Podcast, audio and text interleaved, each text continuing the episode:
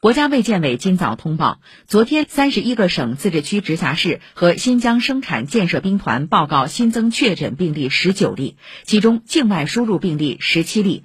包括广东十二例北京一例内蒙古一例上海一例福建一例四川一例本土病例两例均在广东。